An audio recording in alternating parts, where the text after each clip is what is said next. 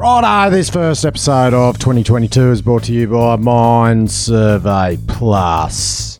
If you didn't hear it, Mind Survey Plus. MSP. Brett Greycock Enterprises. Give me some of that MSP. Oi, oi. Mind Survey Plus, Mind Survey Plus, Mind Survey Plus. Brainwashing complete. Welcome back to Life of Mine for 2022, everyone. Hope you's all had a bloody good Chris here, bloody good New Year. Drank heap of piss, ate heaps of food, and are on some new fad diet to sort your shit out.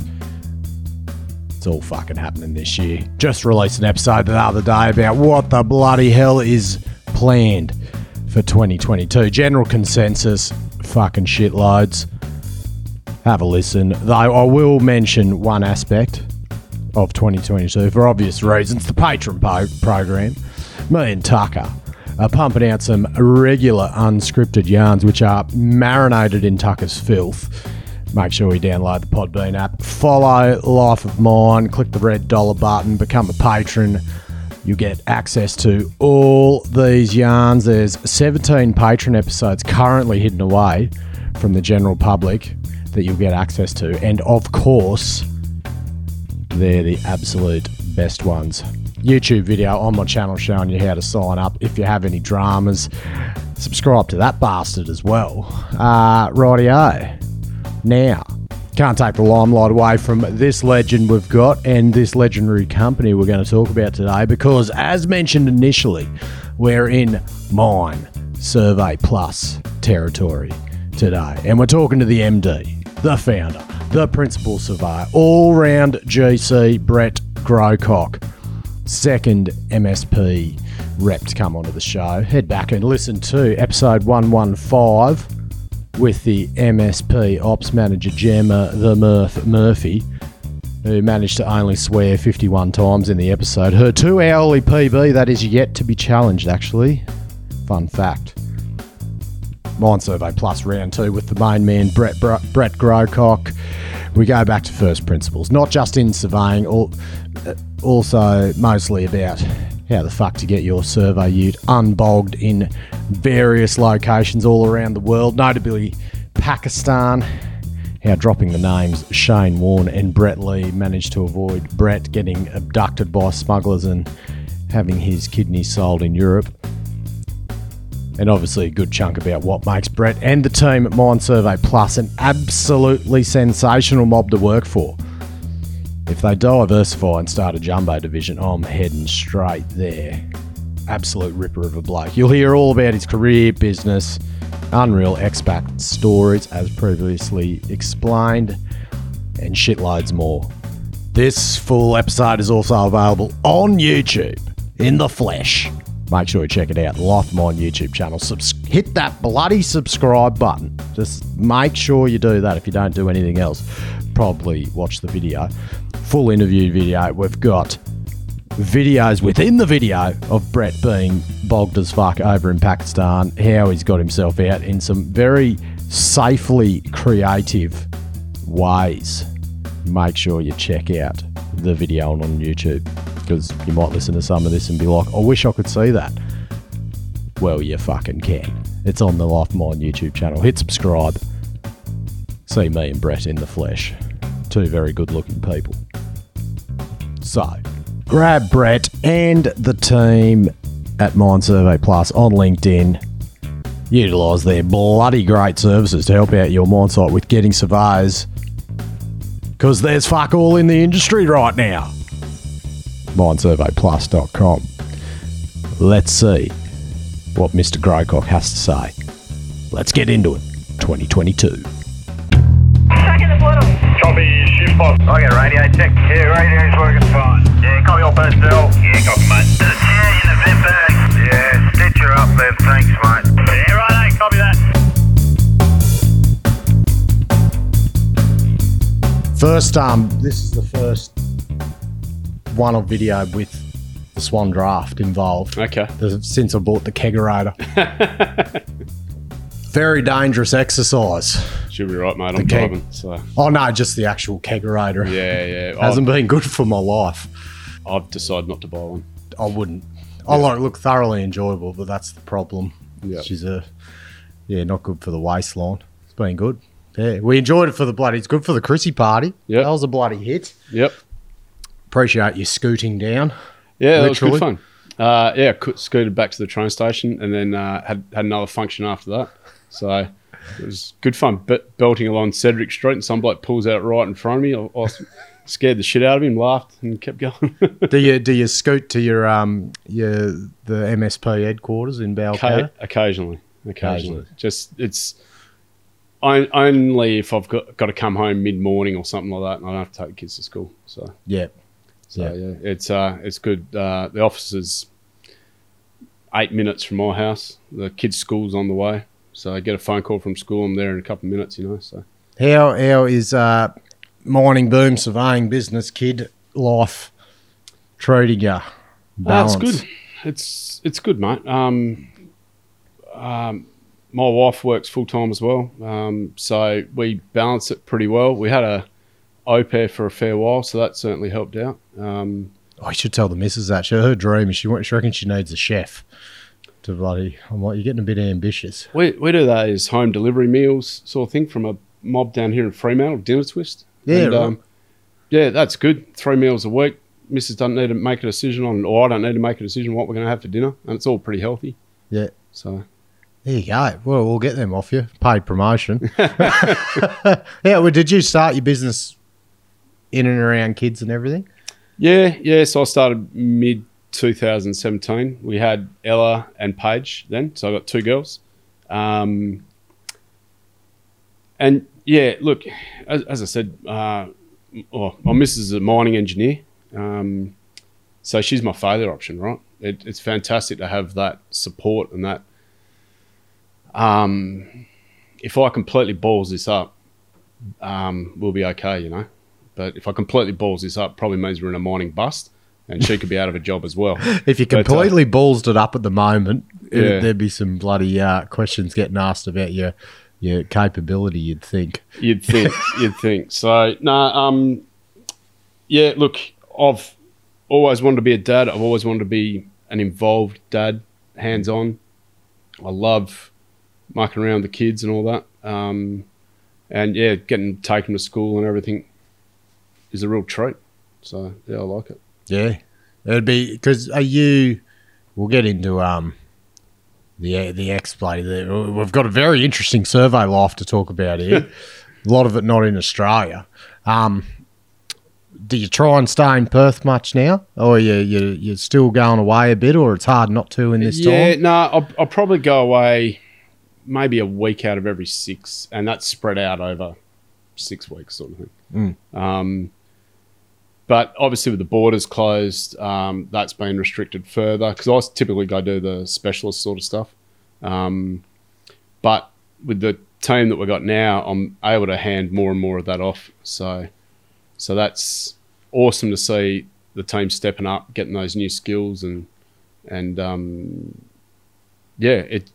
And do you know what? Like I've I've done all those jobs many many times. You know, I've gone to the shitty sites. I've done the shitty rosters. Um, I get a lot of satisfaction out of the business side of things at the moment. So Yeah, that um, was that. A, how did that? Was that? A, how much of that was a bloody learning curve? Uh, Especially job roles, contracts, fair work, invoicing, bloody. Oh yeah, look, absolutely. Um, the the work involved. Um, I had that.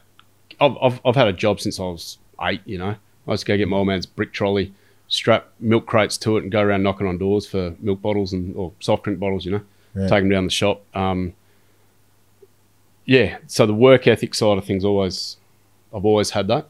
Um, I was very fortunate um, I've had some really fantastic mentors that have been able to look after us and guide us and give me a clip around the ears every now and again. And um, yeah, so that's been really good. And um, I had a fantastic accelerated development um, at my previous employer when they said, right, we want you to start the mine surveying business.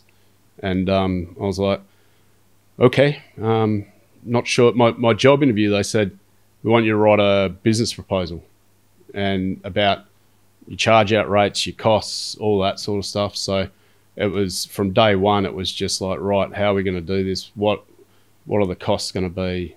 That sort of stuff, you know, and um and what sort of money are we going to make? So so yeah, but I've only ever been a contractor. Uh, I've never had a job with a client.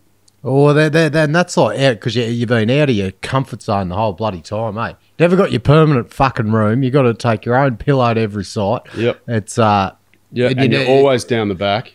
yeah, Yeah, and and you're rock. I'm usually rocking up with um, forty kilos of excess luggage in the most unwieldy size cases you've ever seen, and they're like, "Yep, down the back." I'm like, "Can I borrow your golf cart?" And they're Yeah. like, "You haven't done you haven't done the uh, pass out for that, mate. Sorry."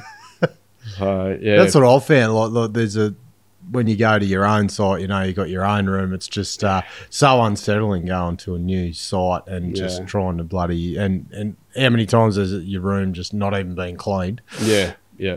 Now, my wife and I have got a uh, prenup. She'll never buy me a 300 ml choc milk because that offends my masculinity.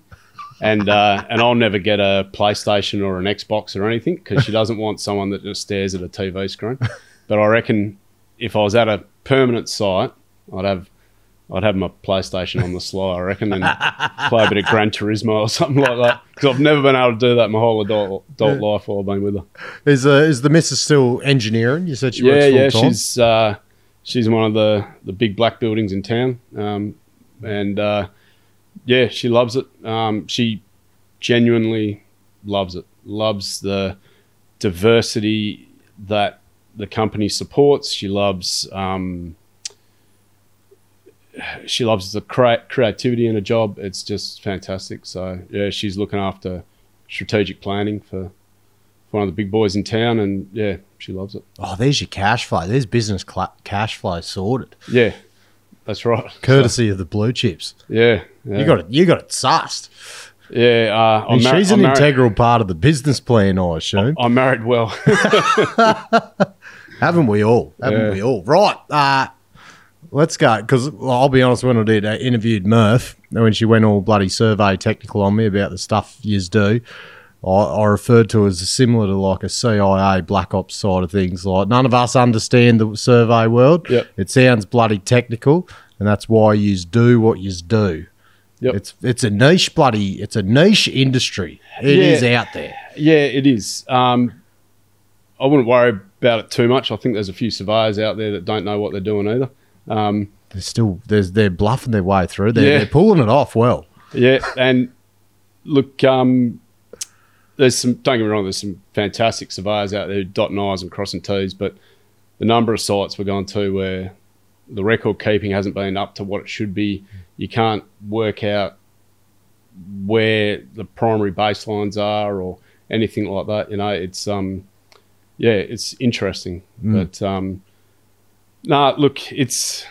I don't know how long you got. We can talk about it all day, but I'll get you. Your bloody. I don't want to get your blood pressure up Yeah. in this. Or bloody yeah. Oh, what made you? Th- I always wonder when you talk to a surveyor, what makes a surveyor want to be a surveyor in the early days. I've, uh, I've, it was pitched to me when I was a kid. It's a fantastic mix of indoor and outdoor. Um, And I guess, I mean, I was graduating 2001. Um, my brother in law worked on the rigs, and that was exciting and sexy working away and flying on choppers and that. And I sort of figured that's what the mining game was a little bit like, you know, um, going to far off places and and I knew you could earn some money. Um, so I liked the indoor and the outdoor aspect of the thing. The thing that I've, I guess, really come to like being in the industry now is absolutely the travel, the people we meet. But we talk to everyone from the nipper to the mine manager. Um, everyone's coming up to us for information, you know, and um, and I've always been, I guess, customer service orientated. Um, I like helping people. Um, so, yeah, someone comes to you with a problem or they want some information, you can give it to them. They're like, oh, thank God, I didn't know where to find that. You know, it's satisfying. Yeah. So- Um, were you were you straight out of school into surveying? No, no. So I had uh, every opportunity thrown at me as a kid, and um, went to Christchurch and all this sort of stuff, and I just wasn't interested. Um, I, I didn't appreciate the opportunity for what it was. Um, recently, as a, an adult, I got diagnosed with adult ADHD, so that might have had something to do with it as a kid. Yeah, Um, that's why you started your own business. Yeah, got bored of sleeping all those hours. Um, but um, yeah, just wasn't interested, wasn't focused. Fantastic procrastinator, and um, so I went repeated year twelve. Um, did better, not fantastically better, but better. Um, and all this time, I had probably two jobs. Um, I was the only kid at my school that didn't play Saturday sport because I had a job at Big W, and um, yeah, the headmaster's calling up mum, going, "Oh, it's really character building for him to play sport with his friends." And mum's like, "Yeah, so I was having a job." so, so yeah, I did that, and then um, yeah, repeated year twelve. I wanted to go do aquaculture because I thought that'd be interesting, running around on boats and living in far off places and all that sort of stuff. what's that? What, what the, what's aquaculture? Is that like Fish farming. Fish farming. Yeah. There you go. Yeah, but um, I was at uni for nine months, and um, I think I saw two fish. Uh, That's what everyone, as the bloody you talk to, like, I want to be a marine biologist. That's the flash, um, pretty much the flash job title. That or a like a forensic scientist. yeah, Yeah, when people don't know what they're doing because they think it'd be cool because they saw it on movies. yeah. Nah, well, this I don't know. I, I just I thought that'd be interesting, and um, yeah, had a crack at it. But um, they, so the way I learn is come out and I'll show you this thing, and you might be showing me how to build a wall, you know, and you say, oh, this is why we lay the brick straight. This is why we have this much mortar in between, and then then you might say to me, do you want to learn about how that concrete hardens, what the reactions are? And I'm like, yeah, I'd like to learn about that. But if you sit down and go, right, we're going to learn the, all the periodic table symbols for all the elements in that brick, then the symbols for all the elements in that concrete, and then we're going to learn about the reaction. And if I never see a brick, I'm like, why the fuck are we bothering with this, you know? Hmm. So I'm a, I'm a hands-on learner that then seeks out the science behind it, I guess. So Sort of a reversed pro- reversed process in a way. yeah, I guess so. Yeah, I guess so. yeah, Get, put some context around what I'm learning and why I'm learning it. yeah. And then, well, there you go. It sounds like the between the ADHD and that bloody process, like surveying's perfect. Yeah. this CIA Black Ops bloody Yeah, um, yeah, yeah. yeah provider. What did you think it'd take you? We're gonna because you've got you've done some interesting shit around the globe, been in some interesting places that you probably couldn't go to today Yeah. due to uh, wars and stuff.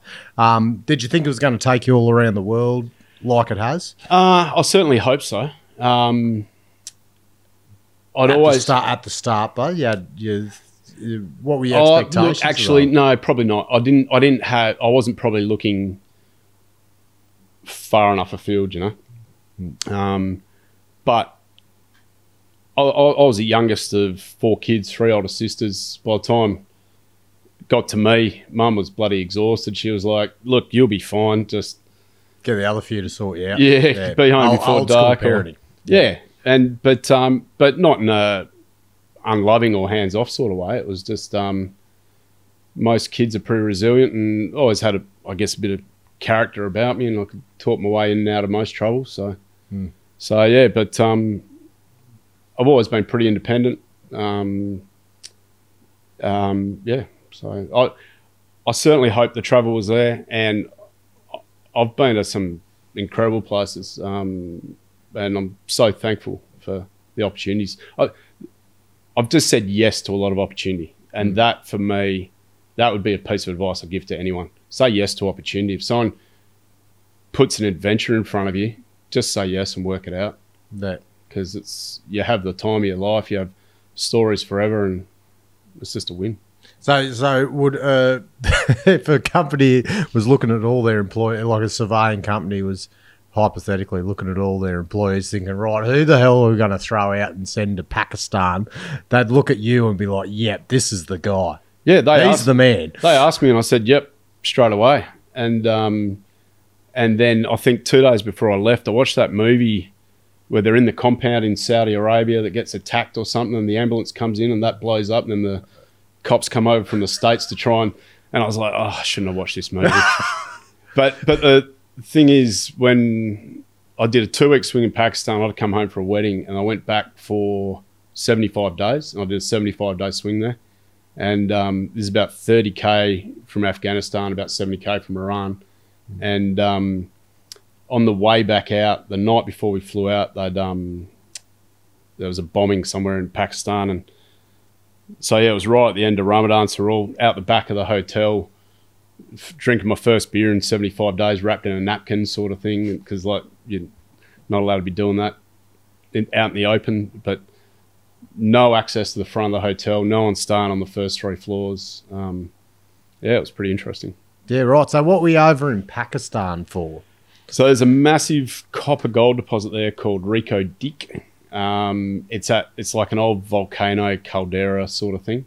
Yeah. Um, Barrick and a South South American mob called Antofagasta were looking at developing it, developing it, and they were basically given the um, they were going to give the local government free carry, effectively, twenty five percent free carry, or maybe even more. I can't remember, but um, yeah, they'd build it, they'd pay their share, then they'd earn, uh, they'd pay it off back in the returns from the mine, sort of thing, and then it was free carry forevermore.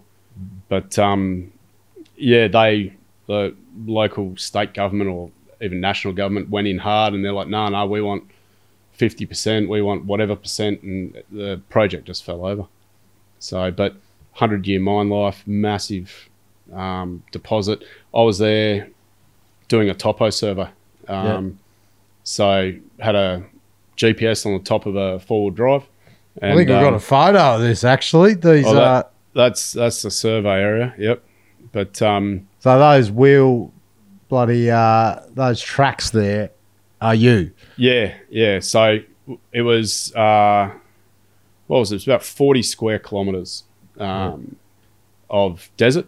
And so if you draw a line from Hillarys up to Wanneroo Road Yeah. and run Wanneroo Road parallel to the coast of City Beach, that's that's from City Beach to Hillarys to Wanneroo Road is the sort of area that I was doing. Yeah, right. and um, yeah, it was.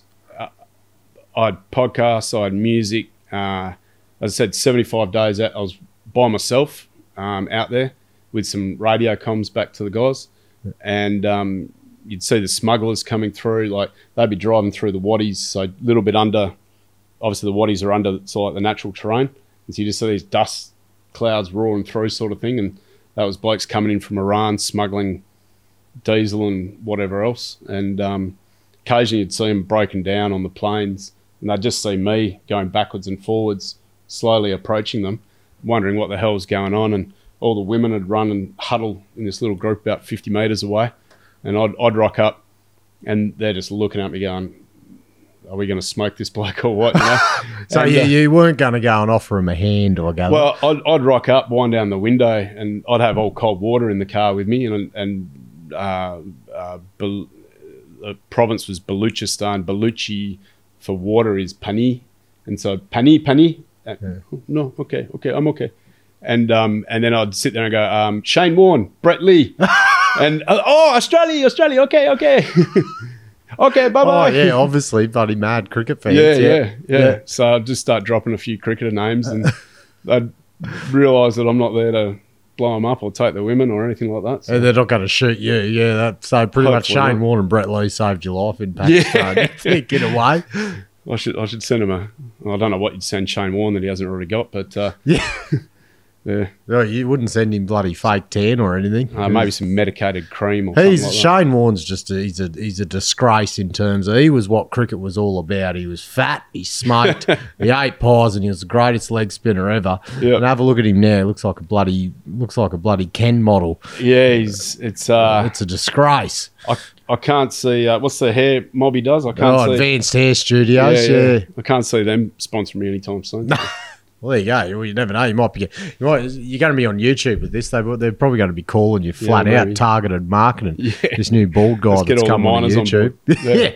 yeah, So what? You know, we've got a few bloody photos from the pack. Like that there you were showing me is the is that was that your your compound security in a way? So we had a platoon of soldiers. Their their camp was about 800 meters away from where we were, and um, yeah, and we had they were security for all the drill rigs and for the camp. So they'd have a a technical truck out the front of the camp, like a, a four drive with a 50 cal on the back on a mount, and um, and there was three emplacements around the top of the camp, and um, yeah, a good mate of mine was actually the medic, and um, this army chopper rocks up one day, and uh, there's a bloke who was gravely injured in the chopper, and they just said, "You with us now," and so he's like, "All right," grabbed his bag, jumped in the chopper, and got taken away, sort of thing. Came back a couple of hours later, and um, he he goes, "Yeah, we had a f- we had a few plans about how to bug out of there," and I said, "What was the plan for me, mate? I was." I was miles from anywhere. And he goes, mate, you had GPS on you. We could tell you exactly where to go and what to do. And we had a plan for you as well. And I was like, could have bloody told me the plan was. Yeah, right. so, So yeah. it got got a bit hairy. Uh, look, it didn't get hairy where we. I it never got hairy for me. Um, other than you'd see the smugglers come through. You'd hear there was an ex New Zealand SAS bloke who was in charge of security. Um, he had. Um, there's a lot of. The government knows everything over there. There's a lot of spy. Lot, not I wouldn't say spies, but a lot of people are reporting domestically, sort of thing.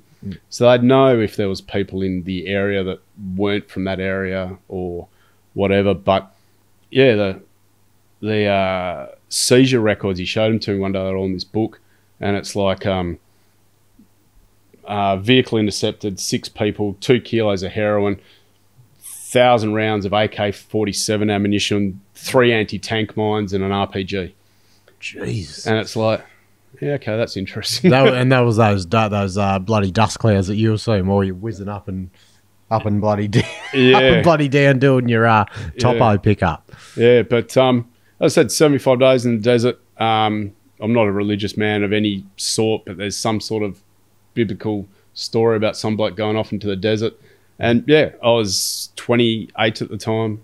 I had a good think about my life and what I was doing and everything that was going on. And yeah, came. Uh, I was I'd, on that trip. I'd started communicating with Anna, my now wife, and um, I decided, right, I'm going to give this give this one a crack and see if I can make it work. And So you're on like Pakistan Tinder or something, and is that how you found her? no, no, we uh, we met via rsvp.com. So yeah, Tinder. Oh yeah, me and the missus were plenty of fish. So yeah, was- yeah, yeah, yeah, yeah. Way of the future. But um, no, I saw her wearing a hard hat in uh, one of her photos, and I thought, oh, she might have an understanding of what I'm doing and and be a bit sympathetic to the cause, you know. So Geez, you wouldn't you wouldn't go over um you wouldn't be doing uh, surveys in Pakistan in the, with uh, missus and a couple of kids now, mate. I don't think. Nah, nah. Well, when when we, the best story about Pakistan, I reckon, is when we flew in. Um, we flew into this. Um, there's a um, Quetta. There's a town called Quetta,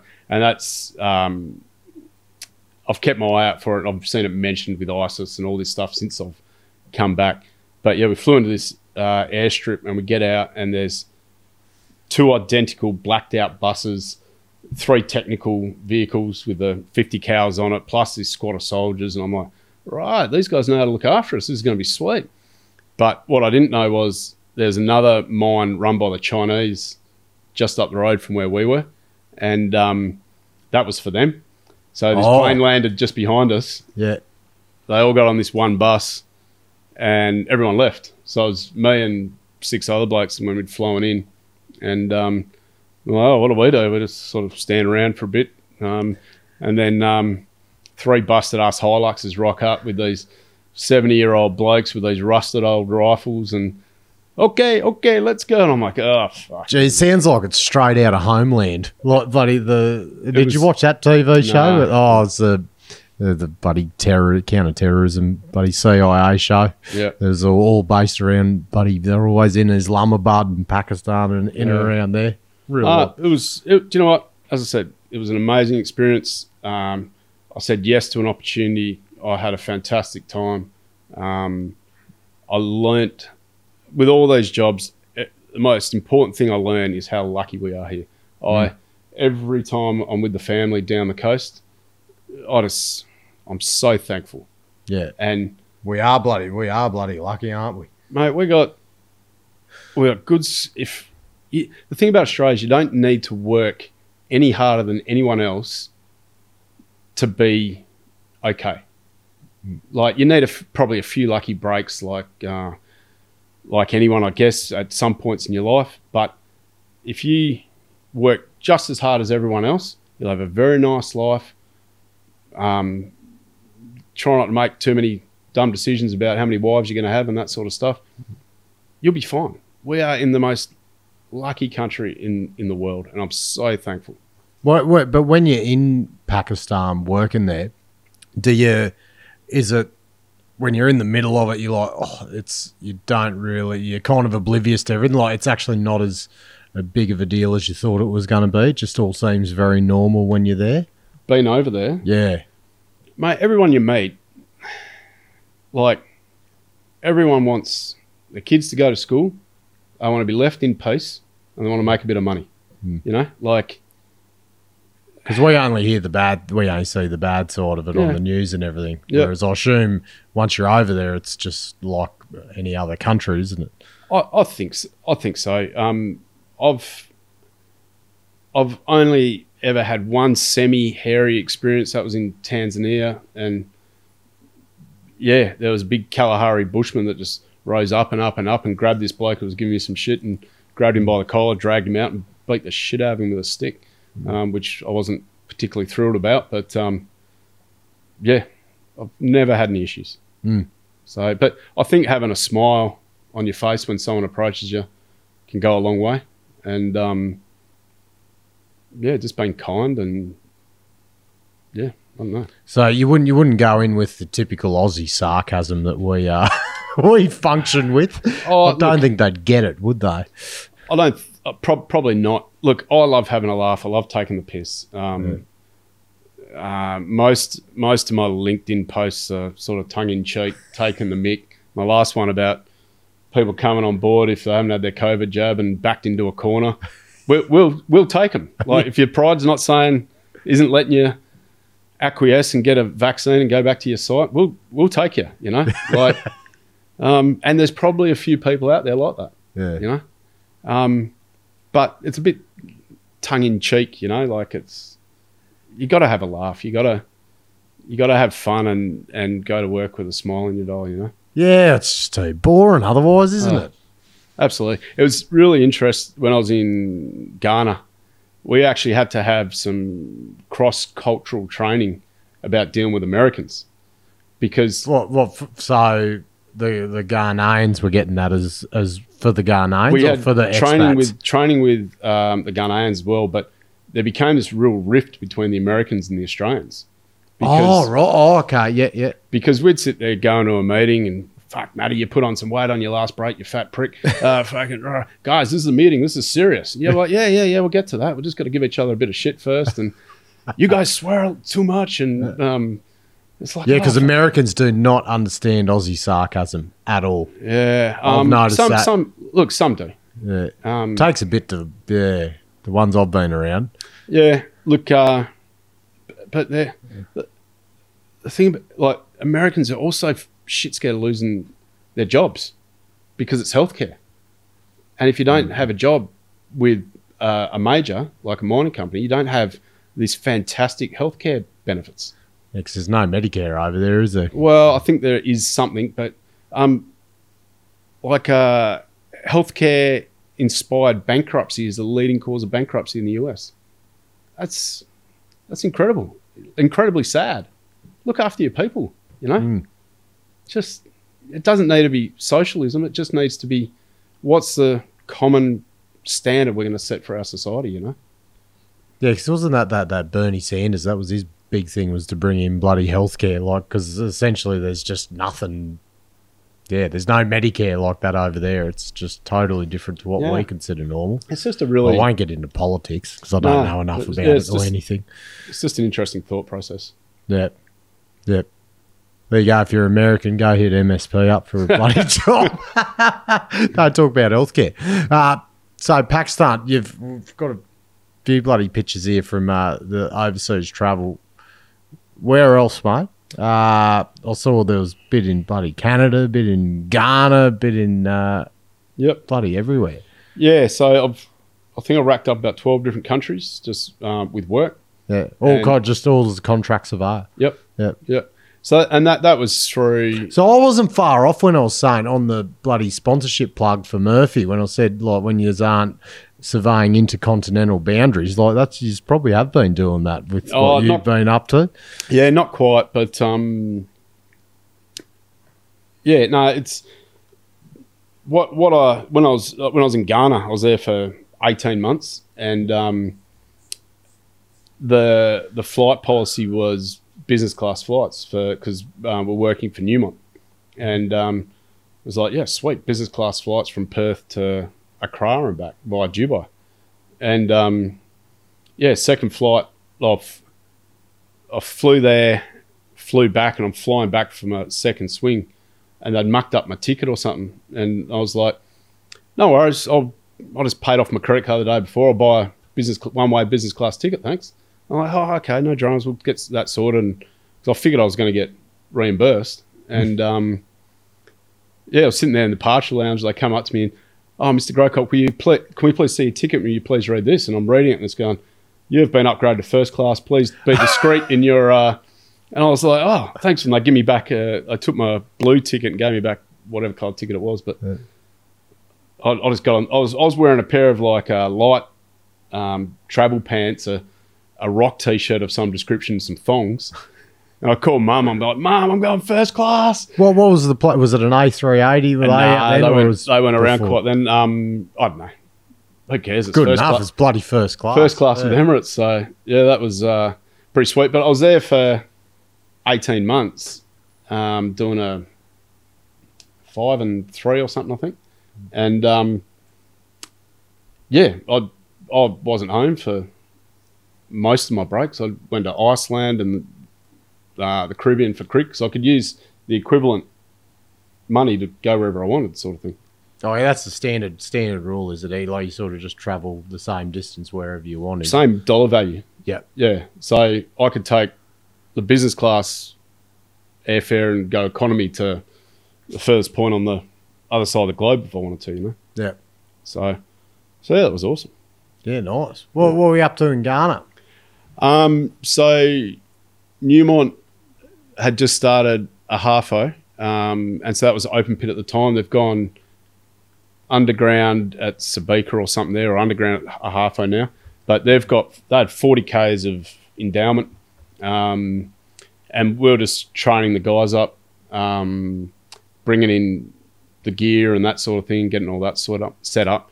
But I mean, I was only uh, what was I bloody yeah, not 26 or something. So I was pretty young, but the company I was working with at the time, they they had a lot of connections, um, and again, like they were, they said yes to opportunity as well, and that's probably where I got that from, you know. And um, yeah, Brett will be right. He's got a couple of years under his belt. Loves going overseas. Loves going overseas. So yeah, so yeah, that, that was um, that was fun. I was there eighteen months, and then uh, my mate Daniel Brooks gives gives a shout and he says, "I need you in Armenia." So flew sh- from Ghana straight to Armenia, and he sends me this um, they had this valley they want to survey with a tails dam in it. Yeah. And I said, "Oh, we want to raise the tails dam, so we need we need to um, survey another hundred vertical meters of this valley or something." And um, he sends me this real low res Google Earth image with the MS Paint spray can feature, and he sprayed this line, and he said, "To the west of that line, or the west of that line, we've run a heap of cows through it, so we don't think there's any landmines, but we're not sure about to the east of that line, and where we need you to go is probably up to that line, but not quite. You sh- you should be fine." and uh, I was like, "Yeah, right rightio," and um, because where we were in Armenia, uh, there was still strafe marks up buildings where they'd have had a war with Azerbaijan, and we were we were doing um, this contour survey, and we'd find these foxholes and stuff like that, and always I never went in front. Of, If I found a foxhole, I never went in front of it because I didn't know what they were throwing out or how they'd protect it with whatever. So yeah, I always Yeah, just right. stayed behind it. But So Armenia, that's north of Middle East. North of Iran. North of Iran. yeah. Yeah. so I've seen the Iranian border from Pakistan to the south and Armenia to the north. But mm. I'd love to. I'd love to go check out Iran. I reckon it'd be really interesting. Yeah. Oh, you're halfway there. You're pretty Yeah. bloody close. Yeah. So You haven't got any contacts over there still on the border or anything? No, I it, I I reckon it'd be a really interesting trip to go to Israel and go explore through Israel, Yeah. and then fly directly. Well, you won't be able to fly directly to Iran. Probably have to go through somewhere else. But just see the contrasting, but probably very similar people. You know, because Mm. people, as I said, people are the same. But it'd be interesting to see both How- sides of that coin. You know. Yeah. How, how long did you do in Armenia? Um, uh, probably a month or so. Yep. And uh, I was over there with a mate of mine, or one of my mentors, um, mentors, a guy called Steve Glavinis. Um, I did my first day of work with him ever um, when I went down and surveyed the tunnels under the roundhouse at Freo. Yeah. And um, and then yeah, worked on jobs with him. I've employed him um, working for me now. Um, he's semi-retired and loving life. And if I'm half as fortunate as he is, you know, like, and as half as savvy as what it, what he's done, I'll be I'll be right. So yeah, Yeah, geez. Eh, well, how much went in the early days of contracting? Was most of your stuff actually overseas compared to Aussie based? nah, nah. Most of it was Aussie based, but the guys in the office knew I'd put my hand up um, if something was available, sort of thing. And hopefully, they looked at my skill set and looked at the requirement of the job and went, "Oh, probably not Brett for this one, but yep, you can go smash that one," you know. Yeah. So, but yeah, when I went to Ghana, when I started on July 3rd or whatever, and they were like, oh, we're not sure what the go is with um, around tax free and all that sort of stuff. And said, oh, don't worry, work it out. We worked out that I was eligible for it, but we didn't work that out till October, November sort of thing. And I was like, oh, I'll just keep paying tax and get it back at the end. And so that was like for a young bloke, um, 25, 26, getting a full year at good pay tax refund. Yeah, that, that was a deposit for a house sort of thing, you know? Yeah, so I'm, I was glad you used it for a deposit for us. Yeah. Some guys might have went to Colombia for a bloody couple of months or something. Learned to march through Colombia. But uh, yeah, no, nah, um, yeah, no, it's good. Yeah, nice.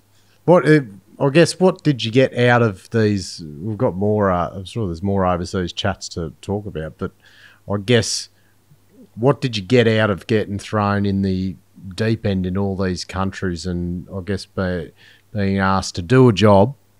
Um, I guess you you had to probably improvise a lot. I guess what what what did that give you for I guess character and your work side of things that you've probably taken into business at a later time in your life?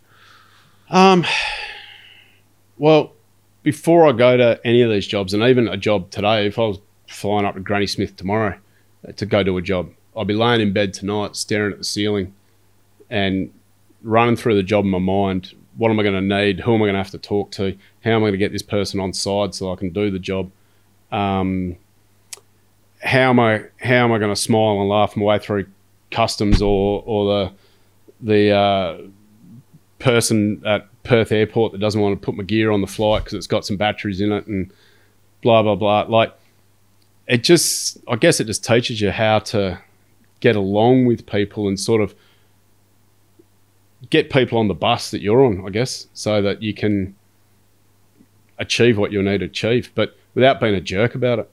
Because, um, yeah, you raise ever ra- any um, of these developing countries, you ever raise your voice, you've you set back months. Like you just you you just need to get the people on board and and take them for the ride. You know. What was there many instances where the I guess the walls were caving in and you weren't things weren't going the way you were planned in these in these in these overseas trips and you sort of really had to You'll sort of get your shit together to get through it. Um, yep. Uh, I did a job in the Philippines, um, and they had a they had this inclined shaft at the base of this hill, and I didn't realize at the time, but they'd built this great big um, steel plate on one side of the shaft with like all this heavy duty steel. And it was only later that I said to them, "Oh, what's what's that for?" And they said, "Oh, in case there's a landslide, so it doesn't all go down the shaft." Oh, that's that's interesting. But um, we had to. It was a sixty degree inclined shaft, so we had to do some special tricks with the total station where we had it on a slant so we could shoot down this shaft. And uh, I hadn't actually been down it before I shot down it, and they've got the skip parked above me, sort of thing. And I go into the winder house, and I said, "Oh, where's your stop button? Where's your isolator?" And he's like, I don't know. And there was a big red button in the middle of the desk. I just whacked that. Everything shut down. And he's like, oh, I've never hit that before. and so I isolated everything. Um, and I said, don't touch this until we're done. Because, as I said, the skip, like, I'm, I've got a barrier there preventing me from going down the shaft. Um, uh, I've got a bit of rope around the tripod to make sure that doesn't fall down. But all the airlines are all charged, and the blokes down the hole are still using air. So I'm sort of sort of looking down this hole, and I hear this big crack of the airlines, you know, and I'm like, ah, I'm shitting myself. But then they'd built this plat for us um, down the bottom of the shaft where my target was, and there was I couldn't take the skip down because we had all our gear set up. So there was 83 three meter ladders or something, all covered in water and shit, um, and then all super cramped. And I'm climbing down that as blokes are climbing up because that's how they got in and out of the shaft. Yeah, right. And um, but I'm climbing down with an instrument case as well, right? And there was a moment there I was like, okay, slow down, breathe, you're okay, you're fine. Get down the bottom. And I got down the bottom, and I was holding on the rug. I didn't know what was around me. I'd never been to this part, and I'm I got to the bottom rung, and I'm holding on, holding on the instrument case, and I'm right now. Look around, and I'm before I let go anywhere. I'm looking around. It's 20 meter drop there. I'm, I'm barricaded um, to down the bottom of the thing, and I looked around, shuffled on the spot, turned around, and then walked directly across this gangway effectively, and um, yeah, that that was that was interesting. So yeah, but um, yeah, we got the job done and um, got out of there. But Oh, all for just a bloody little 3D square on a computer screen. yeah, Some people do not appreciate what goes Well, into getting that. transferring the control down from the surface. So they wanted to do some development further, and Yep. so so we had to get that control down. then we did gyro down there and all that sort of stuff as well to verify that transformation. So And that was the easiest way. yeah, that was well. otherwise, it was um, it was all rail cart, um, track and rail sort of thing. Yeah. Um, otherwise, it was in through a decline that was a couple of k's of Travis, and they weren't going to shut that down for us. So yeah. we shut this particular section of shaft down for uh, four or five hours and did what we needed to do, and yeah, but Wow. yeah. So and but then, regardless whether that skip was running or not, you weren't allowed to ride in the skip, right? So to get back up was up the same way, and it's the Philippines in the jungle, right? It's thirty-two degrees. It's always thirty-two degrees. Um, if you like fancy coats and whatever, the Philippines is not for you because you'll never wear one. Um, and yeah, climbing back up, yeah, just soaked, absolutely soaked. So it's like a Darwin sort of thing. It's just always that flat bloody temperature. Yeah, yeah, but I finished that job and thought I'm never coming back here. The safety wasn't up to scratch. Everything wasn't up to scratch. But then when I started Mine Survey Plus, um, this contact called me up and said, "Oh, we're doing we're doing a vertical shaft there. We need you to come transfer all the control." And I was like, "Yeah, rightio," because I'd forgotten how shitty it was. And uh, yeah, I went there and they had seven levels, and the bottom level. Um, they, they you got the stage and you've got the man cage sort of thing, and the stage is sitting in this big chamber, and they wanted me to put some pins in to put those supporting beams in or whatever. But they got a rope and they pull the uh, they pull the stage over, and then you you meant to be harnessed up. I harnessed myself up. None of the guys were harnessing themselves up. Sixty meter drop. They're Oh. stepping off this off this stage across a 300 mil high grid mesh barricade Oh, and then climbing up a two meter vertical rock face, pulling themselves up a rope. bloody hell. And I was just like, holy fuck. And I got there, set up all my gear, and I was like, right. And I was two or three meters back from the edge, sort of thing. And all these guys are standing in front of me at this edge. I'm like, just get the fuck back and sit down there. Because, and then I'm speaking, I, I didn't end up giving them the pins they wanted. I put the control in, and I'm like, I'm not, I'm not having people walking around that edge. And, um, they're like, what do they say? They, I said, give me a look at your schedule. Like, can't you build a, ga- a gangway or something so we can walk on it? And I said, oh, we do that after the beam's going. I'm like, why not build that now so all the boys can have something to work on, walk on? So yeah, I just gave them the control and I said, look, I'm not going down. And they're like, oh, what's the problem? And I'm like, mate, if one of these guys die, d- although we're here as in technical advisor roles, it's going to be our fault, the white guy's fault. We are going to get chased off this mountain hmm. quicker than you can bloody drive a speedy car. You guys need to be more proactive in this. And I, I was there for a week and a half, right? Fuck, who's this bloke coming in telling us how to run our job? Yeah. But I was like, look, I'm not, I'm not going to be involved in this aspect of work, and I'm not going back down to those levels. Or, yeah, it, yeah, it was just a, it was an interesting place that I'm never going back to. Not not going third time around. Not going a third time around. Far out. That So- sounds bloody out there. Yeah. So yeah. God, how many people die at those sort of mines? Like, because it sounds like it'd be a, uh, like as you if you're looking at all this stuff, they and they're pretty blasé. Yeah, be look, I pretty think hairy. think a few um, fall from heights, um, um, uns- under unsupported ground, that sort of stuff. That was what I'd read about um, at the time, Yeah, and um, I was like, yeah, right. So you do your research before you go. I'm supremely confident that I'm not going to do something stupid underground that's going to hurt me or anyone else. Hmm. I don't know what anyone else how how they're going to behave if they're going to they've got my best interest at heart but hmm. yeah when you're in that sort of environment you're looking out for yourself number one. You're hoping that no one else and trying to make sure the guys don't do something that's completely normal to them but I, I didn't I didn't want to be standing there going having a chat to Tom Dick and Harry and then 20 minutes later where's Harry I don't know must have gone on the surface. And three, th- a couple of hours later, we find out he's down the bottom of the shaft. I did not want to be associated with that. yeah. So, I suppose, I suppose in when you go into environments like that, compared to what we're used to in Australia, it's uh, you, you'd have your wits about you a bit bit extra, wouldn't you? You'd be really having a good look hundred around. percent, hundred percent. So, yeah, yeah. There's so many stories I could tell about that place, but Could you could you do it like looking back at it now? Could you go and do it?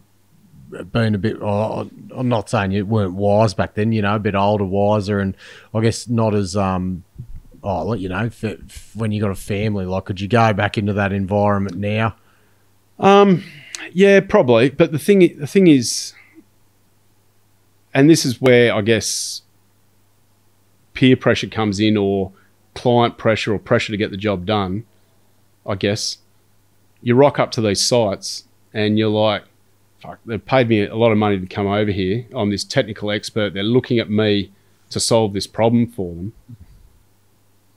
And so, as I said, you just gotta make sure that you do everything you know that you should be doing. And look, I wouldn't send if they called me up tomorrow and said, "Oh, we've got a job going. Can you send one of your boys?" I wouldn't send one of my boys over there. Mm. And I don't want to be responsible for one of my guys going over there and hurting themselves or hurting someone else. Mm. But isn't that funny that you were the guy that was chosen to go there? Yeah. Yeah, interesting. Yeah.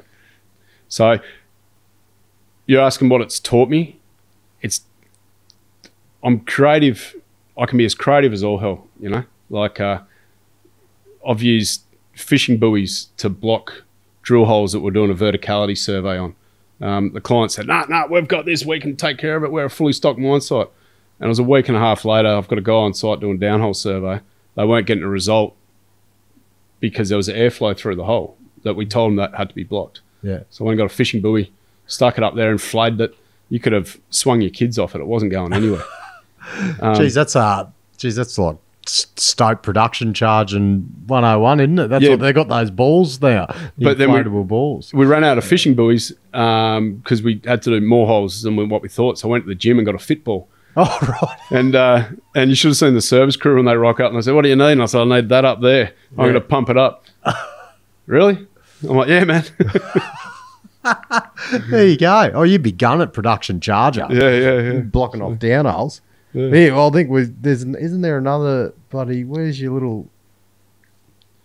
Nice. There is a bit of creativity we've got a hold of, isn't it? yeah, that was that was Pakistan. Look, probably not the. Actually, it was pretty safe. I was in the vehicle, um, but yeah, that I was. I'd get stuck every day in Pakistan. I'd do. I cleaned the camp out of tires. They were a bit cranky at me for that. Um, ripped the back bumper off, so they gave me a new one. But yeah, the job, the job that I wanted me to do, we couldn't do it with a drone because they didn't exist. We couldn't do it with a manned aircraft because we're too close to the border and probably get shot down by the US or something. Um, it was also near their nuclear test facility, so they were su- they were super sensitive about that. Yeah. Um, laser scanners were just starting to come onto the scene, so yeah, a gridded survey it was. Um, but yeah, get stuck, had to get myself out. Um, that was a couple of one inch steel rods bashed into the ground with a lifting sling over it, and um, So what do you? So you're bogged at the front, eh? So what we're looking at I is is a is what is it? Sort of a ratchet strap around the wheel to create a winch. a, a listing, li- lifting sling pinned to the ground and then tied around the wheel with some nylon rope. And then uh, I was sort of diagonally apexed kind of thing. Yeah. And um, I just needed a little nudge out. And and that just gave me a little pop backwards and I was and I was right to go. That's brilliant. Yeah. That is brilliant. A, a, a rear wheel winch. What could go wrong? But nothing, obviously. Well, I'm this sit- could be I'm pa- this dri- could be patented. I'm sitting in the driver's seat. It's not a snatch strap, so there's no um, stretch in it. There's So no we've, done, we've done a lot. There's a pretty much an official Pakistani JSA being completed for this, certified. Yeah, yeah. So I'll just let the tire down a little bit so I grip a bit more and yeah. It's genius. myself out. So yeah. But um yeah, I think This I- could you could like use this as like an MSP social plug. Like, do you, do you want to like deal with a company that thinks outside the box? this could be like the caption right here. yeah, well this possibly is not. This and a couple of other things I've done is probably why I've never worked for one of the majors because they might have looked at my safety record and gone, "Oh Jesus, there's a bit of a risk." But you could but- say it. Well, oh, the yeah. I suppose you can't get a job with the missus then with this sort of. nah, look, and just for the record, my safety record is impeccable. But um, Yeah. sometimes I'm a very safely a little bit creative to get the job done. Mining 101. Yeah, yeah. There you go. So, so yeah, and I mean to be fair as well, this was uh, what was it, bloody fifteen years ago, sort of thing. So Oh, like the winches have evolved since then. Yeah, probably, yeah, you, the, yeah. Those youths probably come with one for this purpose. Yeah, now, well, as that- a result of this. that thing was an absolute stock Hilux, and didn't have a locking. If it had a locking diff, it would have been fantastic. Had a little bottle jack. I'd, I'd get my, I'd be driving down to a wadi, and there'd be a rock or something that'd pop up, and like I couldn't see, and it'd hit it, get itself onto the sump. So I just Oh, jeez. but I mean nothing big, and I couldn't. My front wheels were now off the ground, so I couldn't get myself out of it. So I just get a little bottle jack at the back, spin it up, and push the car up, and just push the car into the wadi, and then get out and drive off, and away we go. Because what were you going through? Is obviously, here's some more flat tires in Pakistan. When you said you're going through shitloads of tires, just the terrain was just It's sharp just rocks and shit everywhere. desert, yeah. Yeah. It's just yeah, sharp rocks and yeah. There was sandstorms one day. That was I had to change a tire. Like I got the weather came in and I was heading back and I got a flat tire and I was wearing the full um, dish dash Yeah. with uh, goggles and everything, and the wind, the way I, I guess I should have parked it the other way, but the way I parked it, the wind was coming under the car, Yeah. and um, it was just, I was just eating sand for days, Oh. and um, yeah, but yeah, it's an adventure, right? What about? Oh, we've got a YouTube video here of uh, land surveyor stuck again. Was this this in Pakistan as well? yep, yep. So again, that's just one of those diagonal apexes. Oh, Um, yeah, is the- this yourself? We're looking at. yeah, yeah. So this was just filmed on a little tripod there. you Um, thought I may as well get some um, get something out of this, so you'd film it. Yeah, yeah. And um, Geez, you got some bloody grunt in you. You're giving it a good lift. yeah, well, uh, the front driver's side and rear passenger side are planted, but the other two aren't. But that's just in low range uh, first gear. So the car's not going anywhere if it pops out. Um, Because what were you? What did you have something on the throttle there? uh, no, just low range first gear. Turn the turn the ignition on, and the free wheels will spin. Oh right. And um, was it um, not an auto? no, no manual. Oh yeah, so I was in neutral. Yeah, yeah, yeah. I get no, you. no, it was in first gear, low range. yeah. So even if you're going across a flat car park, you're only going to go 4k an hour Yeah. if your feet are flat on the floor, you know. But it's just enough. Unfortunately, uh, at the end of this video, it bloody um, I ran, I had, a, I had my Sony um, camera that I paid six hundred dollars for a 32 meg SD card or whatever it was, you know. Um, um, not even gig meg, and uh, the, the bloody ran out. But Oh, he's scratching his head. Yeah. He's got the shit. Yeah, He's like- over Well, that it. wasn't working, so I had to work out something else. So I grabbed grabbed the shovel and start trying to chip out the rock out of the front, and then um, and then that I, I got a little bit of purchase, and the wheels turned, so I had to straighten the wheels. So you, you're trying to drive up it, essentially. yeah, I couldn't go back, um, and I wasn't going to be able to go back. I thought that Well, why couldn't you go back? Just just the traction, like the with the way it was, the, to go forward was less steep than going back. That's putting some wood under the oh tire. yeah, we're getting wood involved now. But um, You could do like an Aussie man reviews on this. yeah, Destination fucked. Never thought about that, but um, it, the soundtrack to it is stuck in the middle with you by uh, whatever that band is. Uh, but there, there's a hammer on there, and then Oh, that's uh oh, is that mental as anything? No. Marlon, Marlon, something I don't know, but it was hot too, and so the hat comes out. Um, Oh yeah, what temperatures are we dealing with here? well, I learnt very quickly you don't leave the bottle jack and the and the handle out in the sun. You put them Oh, put them under the car. Yeah. Um, so yeah, that was um, yeah, it was it was hot. Um, but yeah, it starts to get a bit of purchase and the wheels Oh, turn, look at it. Here we go. and then so I had to get in and straighten the wheels up and tie the steering wheel to the grab handle, so that so that it didn't turn anymore. But then I ran out of bloody uh, ran out of bloody um, SD card. All right, so and the result was after that it got some purchase and went up. Yeah, I got out, I got got myself out there. How good's in the Star Wars um Yeah. Thank the Pakistan desert for the inspiration to make this film. Sand is not the enemy. But yeah, as I said, That is brilliant. bit of bit of piss take. So, Oh, that is awesome. but it's funny. Like, uh, it's the first time I'm discussing discussing this at length. I guess I'd be absolutely mortified if my blokes did half the stuff I did, and I wouldn't let them go do this. Well, I, it was funny. I suppose you notice little things, whether you thought of any of this, but I, I, I noticed your. This is one thing that I remember specifically. I noticed that you're um, you were going out on. Oh no, sorry. I emailed you. You were out on leave, and I noticed your your automated um rep, email reply said uh, on on annual leave, um, if need to contact me, send an email to blah blah blah. If you urgently need to contact me in regard to the health and safety of an MSP employee, please contact me on this number. Yep. It was just something that really stood out. I've never seen that in a in an automated email.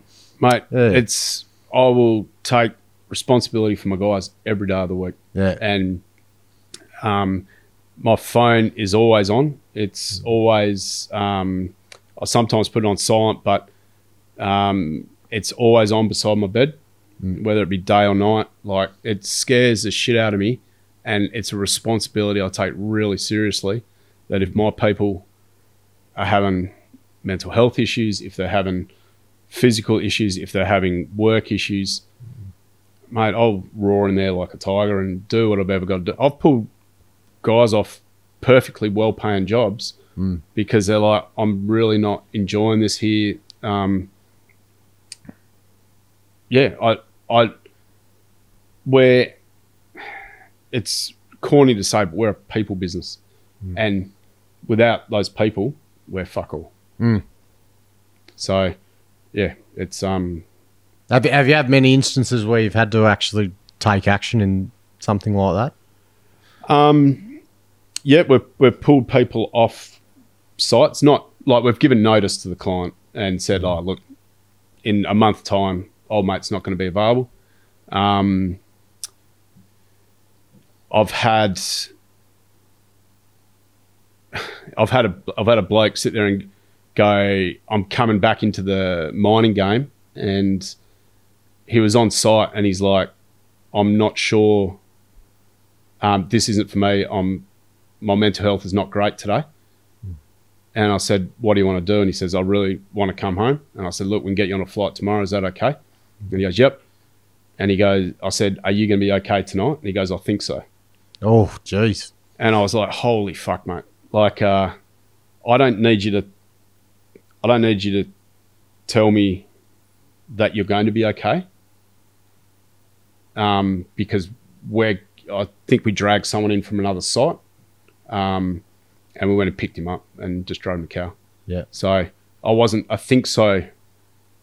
That ain't good enough. That isn't good enough. No. So No, it's not. And uh, well, I suppose you, you're lucky that they said, I think so, in Yeah. terms of uh, saying, yeah, yeah, yeah, I'll be fine. When they're, Well- normally they, they, the, they don't. Yeah, but even a thinks, even a I think so.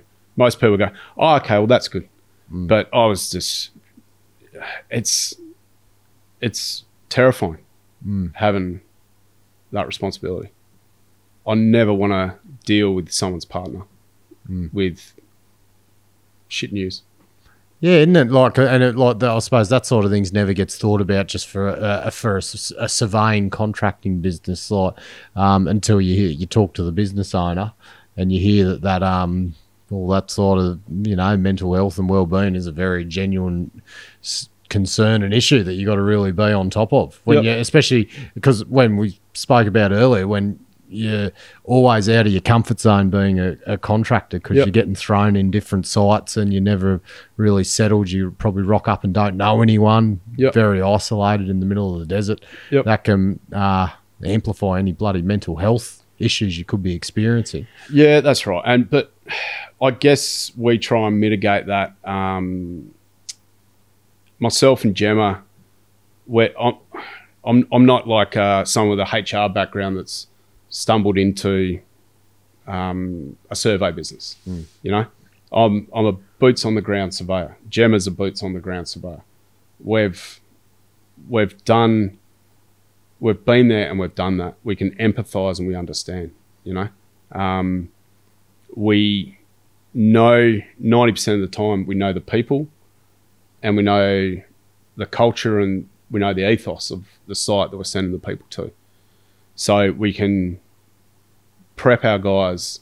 We can paint a picture for them about what it's going to be like. You know, um, so that's I think that gives our guys that that can certainly help our team. Um, Is it a bit like bloody the start of Married at First Sight when they're putting couples together and going through the so- so-called fucking experts? Um, when you're trying to, when you're looking at what site, what person you're going to send to which site, are you? Yeah. Everyone's got strengths and weaknesses. You're like, oh, th- this person will be a good fit for here. Is it a bit of juggling in that terms? Hundred percent. Um, particularly uh, the surveyors that don't have a heap of experience. Um, I cocked up and sent uh, a graduate to a site where there was not a good support network in place, Um, he was basically thrown in the deep end. And once I spoke to him, he was like, "Yeah, I'm getting through it. It's all right." And it's like, "Righty, I want to speak to you every two days while you're on site. I want you to tell me about what's been going on, what's coming up. We'll we'll try and get you. We'll get you through this." And always, of course, giving him the option about whether he stays or goes. Um, and that's another thing we do as well. We say to the people, uh, "Would you like to go to this site?" Whether they're full time employees or casual, we're not like, "Right, you're off here and you're off there." Would you like to go to this site? We try and paint a picture about what the site's going to be like. But yeah, this grad, um, he wasn't getting the mentoring and the training that he needed to become a good surveyor. And so we pulled him out of there and we've put him underground with a team now.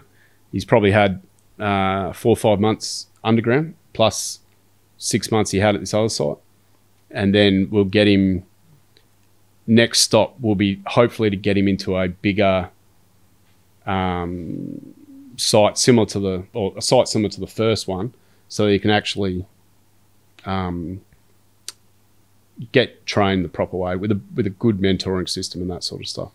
so how does it work when you're like you're a contract survey business and you're taking on grads? Um, do you essentially contract them out as grads? Say he's someone to Yeah, like you know he's a bloody one of you you a supply your bloody minion that you can mentor and like train up Yeah, that can do we- all your shit. How does that work? We we do. Um, we're fortunate. Well, we put a lot of effort into, especially with uh, TAFE, because all the people graduating from their advanced diploma or even diploma are here in Perth, whereas with School Mines, they're all up in Kal, so we don't have that direct contact to them, sort of thing, uh, as much as we do here in Perth. So we pretty quickly work out who the good people are coming out of TAFE, and um, we'll do what we can to grab them. So I mean, now we've got this scholarship going on. Young bloke Aaron Jackman, he's flying up to Kal this week to go do some underground resurveys. Um, he's going to do a couple of days each end, uh, some open cut, and then we've got him a mix of open cut and underground for the rest of the holidays, sort of thing. So he's uh, he applied for our scholarship. His submission was excellent speaking to him, he seems pretty switched on, um, doing a few reference checks and that as well. So hopefully, um, you're not getting a bag of potatoes with a with a heartbeat. Um, you're actually getting someone that's hopefully top of their class, sort of thing, and um, yeah, will get mentored as well by us. So and and we disc, always discount the first three months. Like we've got a standard rate for um, uh, 12 month surveyor sort of thing. Uh, we discount it the first three months as a recognition of the time that the client will put into them as well. Yeah, yeah. But um, yeah, we can't be, we don't have a mind of our own. We can't mentor these guys hand on and build a custom surveyor, you know? So um, in the contracting game, that's what it's, what it's been. So. What? How did you get the inspiration to start your own gig? Where did that all stem from? Um, I've always wanted to do it. It's always been. I, I guess I've always been entrepreneurial uh, to a not not to a great extent, but I've always had a hunger for it. I guess. Like I said, from running around with a shopping trolley collecting soft drink bottles, like I'd fill out the street directory and highlight. Brett, you've been bloody highlighting my street directory. so sorry, mum, but um, yeah, my old man had his own business. Um,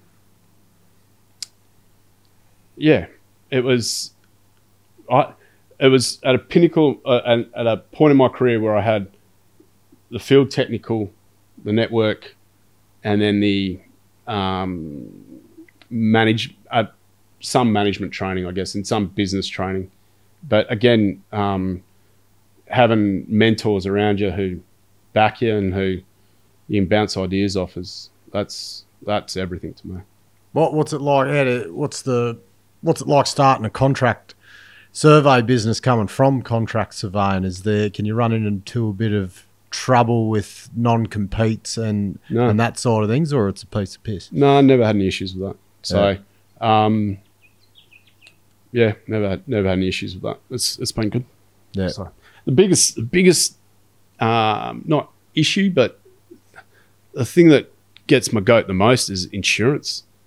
Like our insurance bill this year is like fifty five grand, and it's just I know one day when you need it, it'll be really great to have it, but it's a it's a lot of money to be paying for a nice to have, you know. And it, but it's an, a requirement to be a vendor usually, Yeah. isn't it? Yeah. Yeah. And but the thing is, you get some, you get some contracts that come across your desk, and they're like, you need ten million dollars professional indemnity insurance, and I go to my insurance bloke, how much will this cost? And he's like, mate, who asked for ten million? That's ridiculous. I don't think I'll even be able to get it for you. Like, it's just, and you go you go back to him and say, oh look, um, our people will be working under your direction with your processes and procedures, providing they don't make a majorly negligent faux If they make a mistake, it's actually your fault. Oh, okay. Well, whatever you've got's fine. Then. Yeah, right. Because can, can you ever go to site under their insurance? The client's insurance. Yeah. No, Nah, you always got to have your own. Yeah. Yeah. no, yeah. So yeah, but it's um. Yeah, and then when you get contracts people involved, like if if Matty Michael calls me up and says, Brett, I know a surveyor on site, I'll be like, no worries, can you get here's a quote, can you get me a PO? Yep, no dramas. Um, surveyor goes to site, it's the eighth of the next month. Matt, haven't been paid. Oh shit! All right, hang on, I'll take care of that for you. No worries, we'll get you on the fifteenth. Thanks, mate. Appreciate it. But you get contracts involved, you you're getting variations, you're getting all this stuff, and it's like, oh, you guys need to pay me now, and then it's, oh yeah, well the variation's still got to be approved, and this and that, and it's As like, in variations, as in like out of scope work that you have done. that- yeah, or out of scope, yeah, out of anything out of scope typically, and it's like, you're getting out of three months, mate. Like, are you serious? Pay me my money. How, how long have you uh, any hairy moments cash flow wise during the business for Uh, yourself? No. Um, no. Ev- every dollar that comes in, if we get a, if we get eleven thousand dollars paid into our bank account from a from a job, one thousand dollars goes to the GST savings account, um, straight away. Um, when we do a pay run, uh, the PAYG component goes to the PAYG account. The GST goes to the GST account. We've got a savings account for holiday pay. Um, I could have all my creditors rock up to the business today and I'll pay them all their money. So I've, I saw my dad struggle through that, uh, having his own business, and just the pressures and the anxiety of cash flow for him was huge, and I never wanted to do that. How, how did you get yourself in such a good position to do it? Obviously, you had to do it right from the start. Yeah, I've done it since day one. Yeah. Um, and that again, uh, my mate Ryan Wilshire is just like, mate, just make sure you cover all your bases all the time. Obviously, we've got some finance for the gyro and CALS and a few other bits and pieces, vehicles and that. Um, but yeah, just and having a personally a buffer just for those rainy days in the mining game. Um, if I ever needed to, I could borrow on that. That's offset against the house sort of thing. So. You're like the bloody barefoot investor, aren't you, in the survey world? You've got it bloody sussed. you, you, I just don't know how people sleep at night not paying their bills on time. Like how, um, yeah, I just, I just couldn't do it.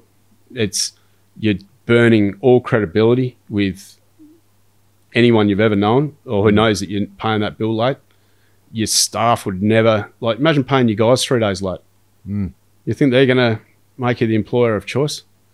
But has it? Uh, have you found that um having that attitudes come back to benefit you in in any instances, or Um, have you had preferential treatment because you pay your bills sometimes? I, I don't think so. I'd like to think we've, if if payday falls on the Sunday sort of thing, um, we'll pay it on the Friday Yeah. for, the, for the guys. You know, like um, if someone one of a team calls up and says, "Oh, you've mucked up my pay," oh shit, have I? Okay, let me have a look. Oh, so so sorry. Like we try and get that absolutely right every time because that's the credibility with our team, and you burn that, you no one. Yeah. So How, how long's MSP been around for now? What do you what do you July struck to? 2017 we kicked off. Yeah. So In a because what was what was the mining landscape like then? Was it pretty? Uh, it wasn't- starting to. Re- it wasn't that busy, was it? it wasn't. Um, it was healthy. Uh, I think in my previous role, um, over three and a half years, I built that up from zero to about 17, 18 people um, before I left. And then um, in this role, yeah, we're at about 18 people at the moment as well, you know. Um, it's a good, manageable number. I'm not sure I want to go to 40 or even 30. Um, Because that like talking business, I'm, I assume you easily could go to those those numbers. But how how hard is it? Everyone just thinks it's you know just employ people, get make more money, blah blah blah. But um, how much thought and against the risk of it have you got to put into it to say right? If I employ five people quickly, I've got to have this X amount more in the bank to float wages and everything before I actually get paid by clients. Yeah, look, we don't. Uh, first of all, we're probably knocking back to six jobs a week at the moment, um, just because we can't find surveyors like everyone. Yeah. Um, I spoke to a bloke the other day, and I he goes, "Oh, yeah, we're starting mining Friday. Um, when have you got a surveyor?" And I'm like, "I don't, and I'm pretty sure no one else does either, mate." So, put GPS on everything. Um, I'll give you a base station and a rover, and get your pit tech to run around and mark stuff up because yeah, there's just no surveyors. Um, um, in terms of thought, Gemma came back from Tanzania one time and we'd had a bit of a fat period, and she goes, "I think we should buy CALS, like a downhole um, void scanning tool." I'm like, "Why do you reckon that?" She goes, "Well, this, this, this, and this." All right, I gotta see if I can get some finance for it, and um, yeah, away we go. So you you back the good people. You have good contacts, and you've got mates out there that'll support you. Um, yeah, we don't we don't put we don't do too many um, case studies into the pros and cons of taking a step. I don't think. Yeah. Yeah, I suppose you've got to have a crack, don't you? You've had a good crack. Yeah. Did you think you'd be where you are now, four years down the track? Nah, nah. I did a. Or like, because with the, with the early things like, I'll just have a, get myself going, bit of a small show. Did you think you'd be at 18 people now? No, I did a pessimistic, um, neutral, and optimistic business case, and I think I ran that out to four years. And yeah, I think at the end of four years, we're at maybe 10 sort of thing. So On the optimistic. on the, yeah, I'm pretty sure on the optimistic. So, Yeah. so yeah, um, it, it, um, when you look at some of the numbers and yeah, yeah, sit down and actually think about it. It it blows your fucking mind. Like it's yeah, it's pretty incredible. So I'm as I said, just with the people we've got, I'm just thankful, mate. Yeah. It's they don't give me any dramas. There's no no one was um give me issues about vaccines or anything. I don't have too many HR complaints or anything like that. Um, oh, I've got none, none. I've the smartest thing I did was engage, um, and here's a plug, uh, Employsure on day two of my business. It was me and one other surveyor, and I engaged them, two people for five years. And if you sign them, I signed them up with two people, and I could then scale up to 150 if if I wanted to. So what do they do? What's Employsure do? Uh, they're a HR department that sit in Melbourne. Yeah. So any issues I've got, uh, they wrote all my contracts. They did everything, um, and they are literally my HR department that I've never met. Yep. So they they write up your job job roles and everything. Do they do scope of works and stuff for your jobs, or uh, it's more just for the employing of the people? Contracts, um, um, as a HR issues. If I had someone, um, well, if I had someone claiming someone else was sexually harassing them, I'd I'd be like, okay, that's pretty interesting. I'll take all the details So down. Are you okay? Gem's going around pinching asses or Yeah. something like that. Yeah, yeah. But the neck, as soon as I hang up that phone, I'm calling Employsure and saying, please guide me and advise me on this. Yep. And um, yeah, literally a HR department. So do they do contracts for the work you're doing, or the it's for, the people. contracts for the people you between employ? Mind Survey Plus and the, and the people. Yep. Yep. Yep. Plus they've got um, I wrote all my handbooks and all that sort of stuff. So employee handbooks and that kind of thing. Oh yeah. So how does that work? Are they on like a like, is it like a monthly fee or like they paid for what they do or how yeah, no, work? monthly fee, but it's only as I said, it's only based on the cost of two people, not eighteen. Ah, okay. So, but I can have up to 150 people. Yeah. So that was the best thing I did because I know what I I've got a pretty good idea of what I don't know, and um, in my last role, there's a fantastic um, HR head of HR there, and she was amazing. She mentored me and guided me, guided me, um, and just taught me that when it comes to all that stuff, I know nothing. Yeah. So Oh, and I suppose your, your time is spent better, like so much better elsewhere than Yeah. dealing with that shit. yeah. Not saying shit, or sometimes it's shit. a lot of it's fucking shit. Uh, look, it's it's um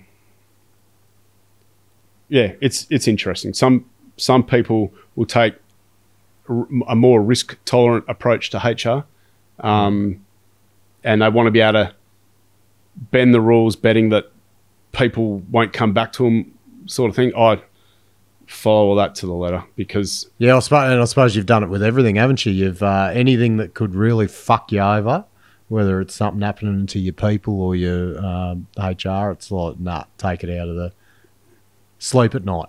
s- that's it. That's it. Yeah. Sleeping at night and knowing that you haven't got this little monkey on your shoulder bashing his pan and trying to get your attention. Well, especially when your ADHD is fucking trying, trying to struggling trying to sleep as it is. Oh, no, look, that, that's that's been an interesting thing. Um, yeah, it's it's been a. I, I don't think I was off the chart sort of thing, but Uh. I'd, I'd occasionally sit down and I'd be just like, I need to get this done. Oh, shiny thing, and no, no, I really need to get this done, and I'd just start, and I'd just sit there and go, right, I'm turning everything off. I'm going out to sit in my car in the tree with my by a tree with a laptop, and I'd just be sitting there going, I can't start this, and it just do your head in, you know. Yeah, right. So yeah, it's been a really positive thing for me, and um, I'm just been a- I'm able to focus a lot better now. Just get in and get shit done, and um, and when I've done that, I can lift my head up and spend time with the family or missus or whatever, you know. Yeah. What what other uh, so between I guess the HR and the those side of things, what what else are some of the big I guess learnings and advice you give to people that are wanting to start their own business based on your journey? Um, make sure you got the network. Like, if if you're a career surveyor that spent last 15 years at two different mine sites, your network is probably not going to be as strong. So, volunteer with Australian of Mine Surveyors or um, uh, just get a somehow get a profile and Start a bloody podcast. start a podcast. Three three years ago, who the fuck was Matty Michael? Yeah. Some some jumbo operator. But um, yeah. Got better at both. yeah, um, but yeah, it's it's really hard to do if you're flat footed, and you, you can't call up Beck Prain and say, "Hey, Beck, give us. Do you know this bloke at this site? Oh yeah, I know him. I'll put you in touch." And Yeah. it, that's fantastic, you know. So suppose you got it, and you you'd have to have a little bit of work lined up, wouldn't you? yeah, In a way. in a way, Or some cash to float you till you found something. Yeah, yeah. Look, having that first job is handy. Uh, when I was at my before I started here, um, I think I actually scheduled myself in for the first six swings uh, as a subcontractor to my previous employer, sort of thing. Yeah. So, but I mean, we started 17th of July 2017. We had a first employee on the 2nd of August, sort of thing. So, um, so yeah, that was pretty cool. The other thing is get a coach, get good mentors, because um, get someone. I was shit scared in my first two years. I didn't know where my blind spots were, and I didn't know what was going to jump out of the shadows and smack me on the back of the head. Um, so having someone that can look at your business, look at your numbers, look at your ratios, all that sort of stuff, and just say, "No, you're good," or tweak this here, improve this here, put that away there. You know, that that um, that was been good. I've got a coach at the moment, um, Suzanne Laidlaw. She's really really good. She gives me the shits to a certain extent because she just keeps saying why, why, why, and um, but what she's doing is making me think about uh, whatever it is that I'm tackling. You know, Yeah. so so no, it's good. But in good news, fucking spent three greens on getting all the blinds done, and because the kids had just rock up, the missus has dropped the blinds. Yep. It was all for this purpose, so Yeah, get right. left alone out here. So Yeah. I'm just I'm chuffed. Oh mate, Good segue You, you could have saved uh, two thousand nine hundred and seventy bucks by getting the Frozen DVD, mate. Oh, yeah, I think they're a bit obsolete now. It's probably Yeah. on Netflix. Yeah, Yeah, yeah. yeah. What um?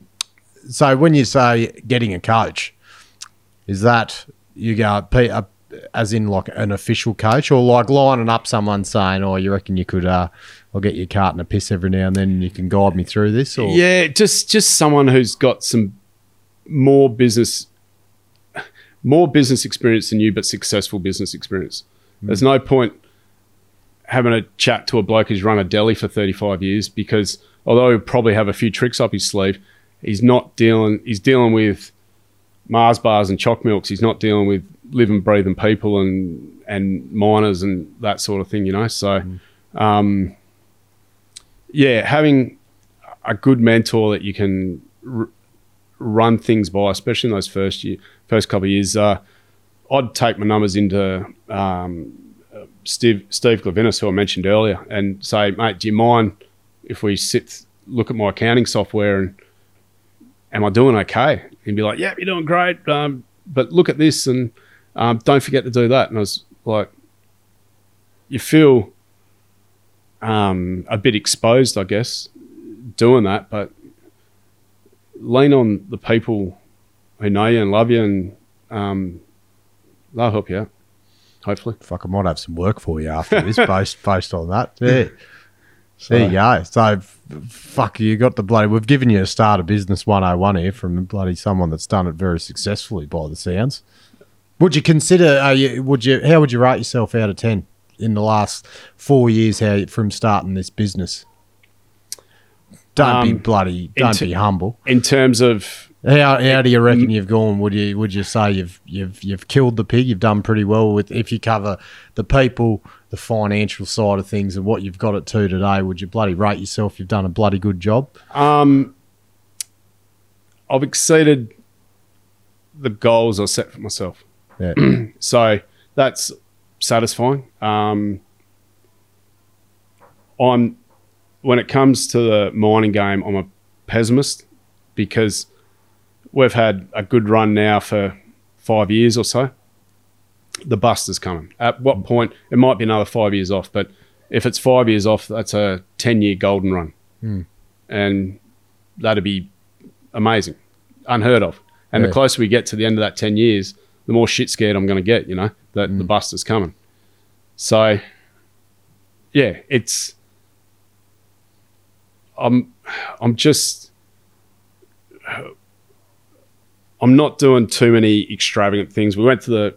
I took some staff and that to the grand final. That was the most extravagant thing we've ever done.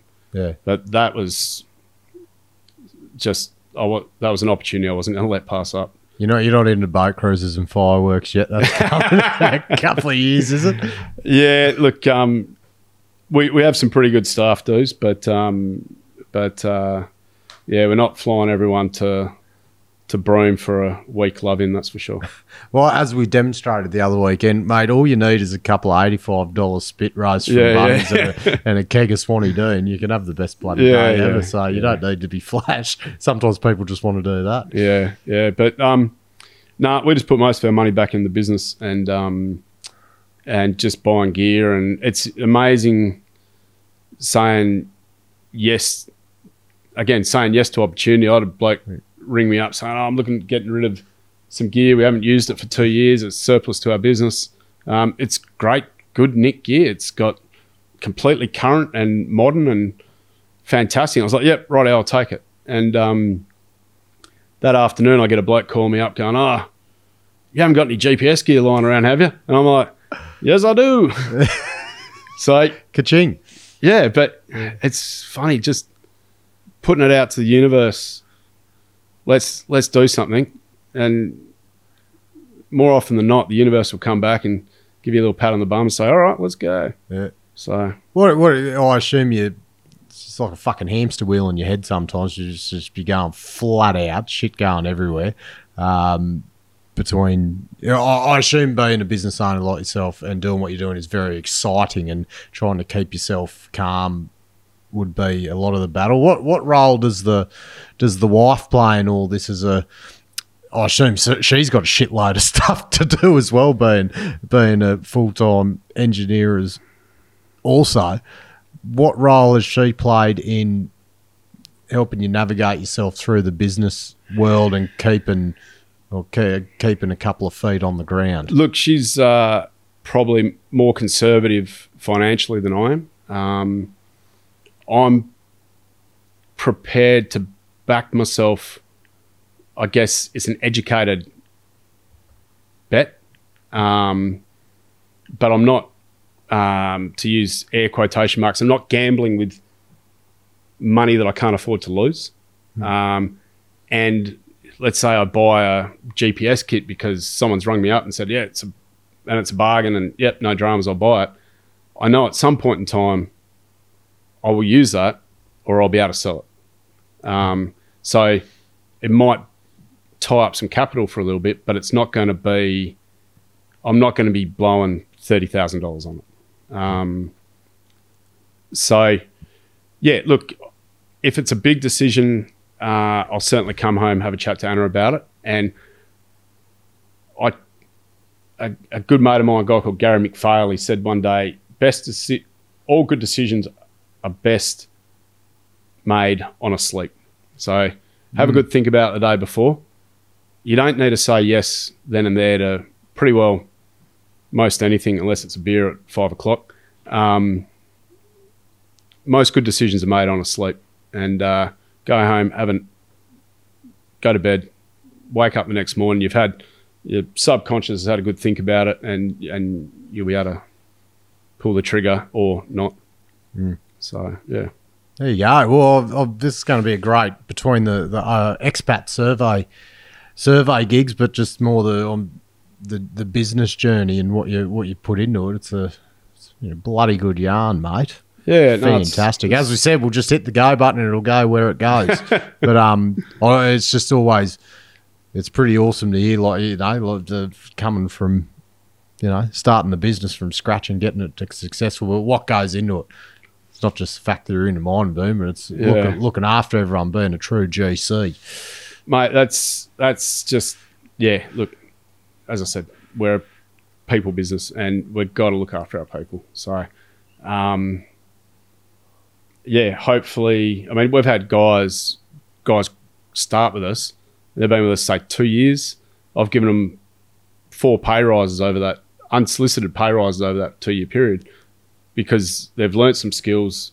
They've moved to a new site. I've got the opportunity to charge a little bit more and it's a pretty simple arrangement that we do. That if I can charge a bit more, we work it back. These are our fixed costs. These are the margins we want to make. Whatever's left over is yours, sort of thing. So, um, and yeah, we don't we don't take the piss with pricing either. Um, I get a bit caught when the guys come in and go, "Well, I want this," and it's like, okay, we'll see what we can do. So I've either got to trim the margin or I've got to pass that on to the client, you know Yeah, or I've got to have a discussion with the guy and say, you're not worth that. But in this market, they'll say to me, well, I am, and I'll go get it, and they will. But they're not the people you want, in a way. No, Yeah. and we we don't have any of those people. Um, at a very very late at night at a staff function, I had one of my guys, um, and we both of us were seven sheets to the wind sort of thing. And he's like, "You know, you know, I get job offers three times a week, and it's for more money, and blah blah blah." And I'm like, "I do. Why do you stay?" And he goes, "Because I like you." and I, I, A I was- true GC. I, I was almost in tears, you know. I was like, "Thank you, Yeah, yeah. Thank you so much." You know, like it's it, that's when someone says that, that is incredibly humbling, Yeah. and pe- people are backing you to give them their house, their car, like it's yeah, it's it's incredible. Well, as we as we talked about before, everyone's uh talks says how many bloody job offers they're getting and everything. I don't get any. I must be fucking shit because oh, no one rings me up offering me a job. I think BHP bloody sent an email out to everyone the other day. Yeah. I got one from them, but um, yeah, you won't see me in the, those fucking orange overalls ever in my life. Too easy, man. Nah, well, um, I'll, well, you would everyone would have seen it from Murph's episode, but I'll put all the bloody links and website and everything Yeah. for Mine Survey Plus after this. I know you, you probably don't want to sit here and rattle off email addresses and, Oh, no, and websites. if you need Mine Survey Plus, you will fucking find them. Don't worry about that. Yeah, look, uh, we're we're out there, and um, uh, chances are most of the people listening to this will know who we are anyway. So, Yeah. or they'll know Gemma, or they'll know me. So, Yeah. Yeah. Oh, Murph, what a bloody legend! It's all, and you know, and you'll notice after that, even though we had a had a, a schooner and a gravy roll the other weekend, like once you have a podcast interview with someone, like you essentially become best mates. it's like a, it's like this weird bonding moment, like Yeah. because you go through someone's life and Yeah, yeah. what makes them tick, and by the end of it, it's like you're always on the blow just from an hour and a half with each other. well, it's your fucking awesome. Your fun. podcast was pretty interesting, where um, old mate, Oh, Tucker interviewed me. Yeah. yeah, and yeah. that was that was a pretty powerful insight. Your your your life doesn't need to be, well, not many people's lives are step up, step up, step up. There's usually Yeah. a few step backs and a few steps sideways and all that as well. So, Oh yeah, she she my one's been a she's been a bloody vicious stock market chart. There's been some rece- there's been some recessions. Well, there was just one. The whole thing was a bloody recession for a while. Yeah. So, but it's uh it's all it's all coming good now. This has just been a fucking amazing journey. Yeah, Yeah, mate. yeah. Everyone's yeah. As you said, like in terms of networking, far out. Yeah, Heaps easier than going to paying to go to conferences. yeah, yeah. A lot more work, but the thing the thing that I, I guess on a on a closing night, the thing I love most about this industry, uh, absolutely, and it chokes me up most times. I know that if I was down a hole and I couldn't get out and I was stuck, there'd be 400 people on the surface, yeah, and their Yeah. sole job and sole focus would be to get me out of that hole, Mm. whether I'm in pieces or whole or alive or whatever Mm. they will not stop until they get me out. And listening to um, old mate who worked at Bronzewing that you interviewed, yeah. Martin down. Yeah. yeah. hearing him how hearing him talk about how the boys were really pissed off because they bought one of the guys out and they didn't get a chance to salute him as they came out the portal. Mm. Like, yeah, I was driving home from Kal that listening to that, and I bloody teared up at that. I was just like, yeah. That's that that's what it's about. Yeah, it it is a. Oh, it's as I said, we're all a bit biased, but and that's what pisses me off when it gets on the news talking about fucking FIFO drinking cultures and tainting the industry negatively because it's fucking one of the most amazing industries in the world. I reckon Yep. the the camaraderie and that's what we're here for to promote it. Because well, we shouldn't need to, but so it's fuck, it's good. I Mate, love it's it. given us everything. Like, Yeah. look at our beautiful state, the riches we've got in this state, from the cycle pass around the river to your beautiful house. Like, Mm. there's so much we owe to the mining industry living in this state, and I'm so thankful I was born in 1978 and time my run to perfection with a few detours along the way. yeah, Just by pure dumb luck, I was born here, and I've got all this to be thankful for. yeah. Bloody good, eh? And fuck all traffic compared to Sydney. It's great.